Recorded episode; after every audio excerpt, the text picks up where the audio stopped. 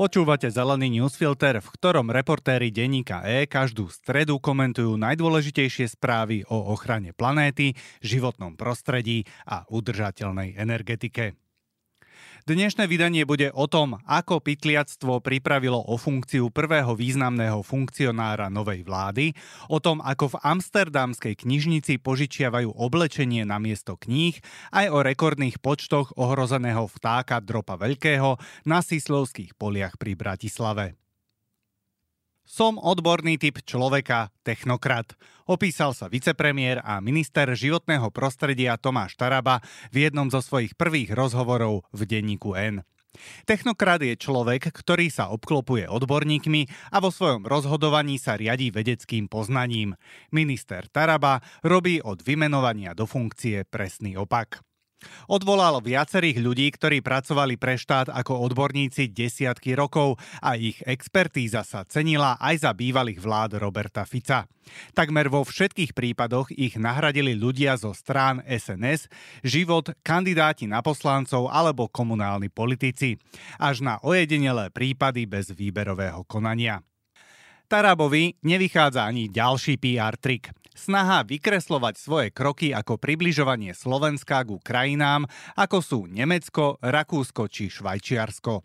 Príkladom je otázka financovania národných parkov, ktoré podľa Tarabu stoja Slovensko veľa peňazí. Chce im zobrať peniaze z Envirofondu a navrhuje, aby si vysoké a nízke Tatry zarábali rozdávaním povolení na podnikateľskú činnosť tzv. koncesí.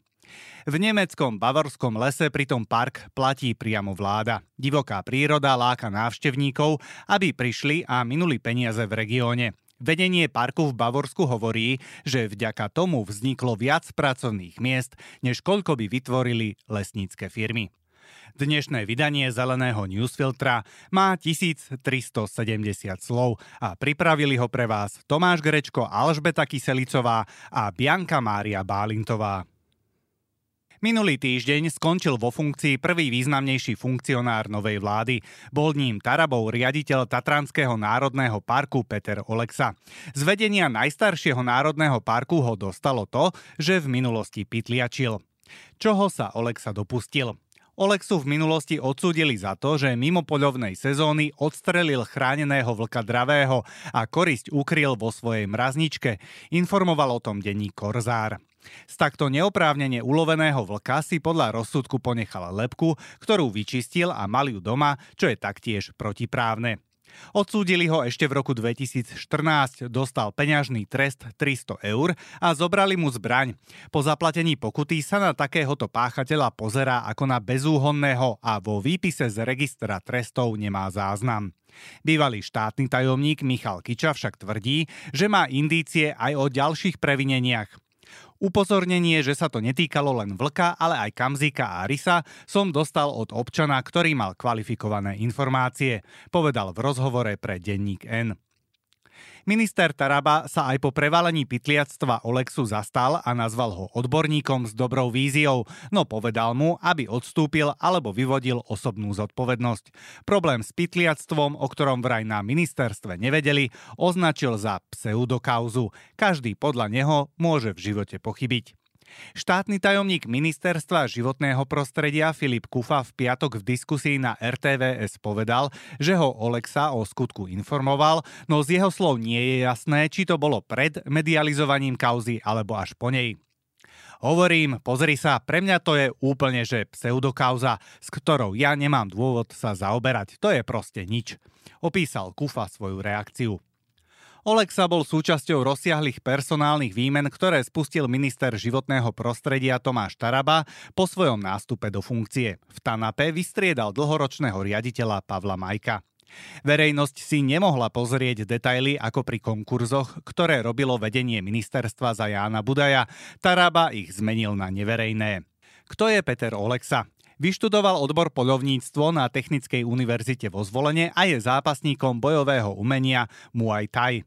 Predtým bol konateľom spoločnosti zameranej na poskytovanie služieb v lesníctve a poľovníctve, 9 rokov pracoval v súkromnej bezpečnostnej službe, bol profesionálnym členom lesnej stráže a ako živnostník sa 4 roky venoval pestovateľským prácam v lese. kto bude novým riaditeľom.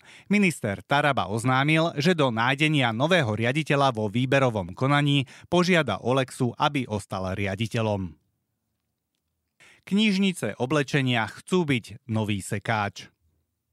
V Amsterdame už 9. rok funguje jedna z prvých a najúspešnejších kamenných knižníc oblečenia Lena, kde si návštevníci odevy namiesto kupovania požičiavajú. Podobný koncept funguje, hoci skôr cez internet, aj v Škandinávii. Ako knižnice fungujú? Ponúkajú pestrú škálu odevov, ktoré si zákazníci a zákazníčky môžu na dohodnutú dobu požičať. Kúsky na požičanie v amsterdamskej knižnici majú ceduľky s dvoma údajmi. Za akú cenu sa dajú kúpiť a koľko stojí prenájom kúsku na deň, čo je obvykle od 50 centov do niekoľkých eur. Každý zákazník zaplatí za členstvo 10 eur a preukaz tu už má vyše 6 tisíc ľudí. V knižnici tiež dávajú prednosť kvalitnému oblečeniu a udržateľným značkám. Požičané oblečenie donesiete oprané podľa inštrukcií na štítku oblečenia a v prípade, že nestíhate, môžete si v amsterdamskej knižnici priplatiť za opranie 2,5 eura. Knižnice oblečenia fungujú a fungovali aj v Česku a na Slovensku. V Brne je každý piatok otvorená knižnica o Patrovíš. Na Slovensku fungovala ešte minulý rok knižnica Šumné, no majiteľky si momentálne dávajú pauzu. Zakladateľka Amsterdamskej knižnice oblečenia Elisa Jansenová dúfa, že jej knižnica inšpiruje módne značky a tie začnú sami ponúkať podobný model. Úprimne verím, že toto je budúcnosť. Nemôžeme naďalej spotrebovávať a vyrábať týmto spôsobom, povedala Jansenová. Odevný priemysel patrí k najväčším znečisťovateľom planéty. Móda zodpovedá za tretinu toxických mikroplastov vypúšťaných do oceánov a až za 8% emisí skleníkových plynov. Pri výrobe textilu sa ročne spotrebuje 215 biliónov litrov vody. Podľa údajov OSN si tiež kupujeme v priemere o 60% viac oblečenia než pred 15 rokmi. Každý kus navyše používame o polovicu kratší čas ako predtým. Všetko ďalšie z uplynulých 7 dní, o čom by ste mali vedieť. Odlesňovanie amazonského pralesa sa znížilo o polovicu. Vláda brazílskeho prezidenta Luisa Inácia Lulida Silvu slúbila, že do roku 2030 úplne zastaví nelegálne odlesňovanie. Za Lulovho predchodcu Jaira Bolsonára odlesňovanie rástlo, informuje Reuters. Ako sa darí znižovať odlesňovanie? Podľa predbežných údajov Brazílskeho národného ústavu pre výskum vesmíru na základe satelitných záberov bolo v minulom roku zničených vyše 5100 km štvorcových pralesa. V porovnaní s rokom 2022 sa odlesňovanie znížilo o polovicu a je najnižšie od roku 2018. Podľa analytičky Natálie Unterstelovej, ktorá sa vyjadrila v časopise Nature, sú pre ďalší osud pralesa kľúčové rozhodnutia rozhodnutia v energetike. Časť vládneho tábora by chcela výrazne navýšiť ťažbu ropy a plynu, napríklad v ústí rieky Amazonka. Pri Bratislave zimuje rekordne veľa ohrozených dropov veľkých. Rakúsky ornitológovia narátali 580 kriticky ohrozených dropov veľkých na Sislovských poliach pri Bratislave. Ide o zimujúce dropy z Rakúska, zo západného Maďarska a Slovenska. Hniezdiacich sliepok bolo v poslednej sezóne 10. V nedávnej minulosti hniezdili len výnimočne. Prilákala ich zmena v obhospodárovaní polí, na ktorej spolupracujú štát, súkromný vlastník, mimovládne organizácie aj hlavné mesto. Drop je najťažšie lietajúci druh vtáka na svete a na Slovensku sa vyskytuje už len na tomto jednom mieste, rovnako ako sokol kopcovitý. John Kerry skončí po troch rokoch vo funkcii klimatického vyslanca USA. Americký vyslanec pre klímu John Kerry plánuje na jar odstúpiť zo svojho postu, potvrdil zdroj z Kerryho okolia pre kanál CNN. Kerry by sa mal angažovať v prezidentskej kampani Joea Bidena. 80-ročný bývalý minister zahraničných vecí a demokratický kandidát na prezidenta je jedným z popredných klimatických diplomatov. Zúčastnil sa na posledných troch klimatických samitoch a bol pri podpísaní klimatickej dohody medzi Spojenými štátmi americkými a Čínou, Parížskej klimatickej dohody v roku 2015 a založení iniciatívy svetových lídrov World War Zero. Spalovanie plastového odpadu z Pezinka porušovalo zákon. Odpadová spoločnosť Marius Pedersen posielala plastový odpad zo žltých kontajnerov z Pezinka bez dotriedenia priamo do firmy, ktorá ho nezrecyklovala, ale vyrobila z neho odpad pre cementárne. Na základe vykonanej kontroly to potvrdila inšpekcia životného prostredia. Na kauzu sme upozornili pred tromi rokmi aj vďaka sledovaniu smetiarských aut za pomoci sledovacieho zariadenia Trackera. Čo bude nasledovať? Vo veci by ešte malo prebiehať konanie o uložení sankcie. Firma sa potom bude môcť voči výsledku kontroly odvolať. Spoločnosť Marius Pedersen sa na otázky k jej výsledkom vzhľadom na stále prebiehajúce konanie odmietla vyjadriť.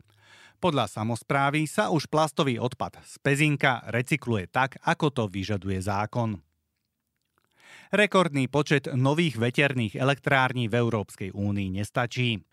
Nové inštalácie veterných elektrární v EÚ v Lani dosiahli rekordných 17 gigawatov. V roku 2022 to bolo 16 gigawatov, vyplýva z údajov Zväzu Wind Europe. Nestačí to však na dosiahnutie cieľa v oblasti obnoviteľnej energie do roku 2030. Ročne by muselo pribudnúť viac ako dvojnásobok, teda najmenej 37 gigawatov, informuje Reuters. Podľa analýzy Fraunhoferovho inštitútu mali veterné elektrárne v Lani na celkovej výrobe elektriny v EÚ podiel 19 Elektrina zo všetkých obnoviteľných zdrojov predstavovala 44 Turbíny v Európskej únii majú za sebou ťažké roky. Európsky sektor veternej energie čeli v posledných rokoch problémom spôsobeným vysokou infláciou, silnou konkurenciou a problémom pri získavaní povolení. Teraz sa však situácia zlepšuje, povedal generálny riaditeľ Wind Europe Gilles Dixon.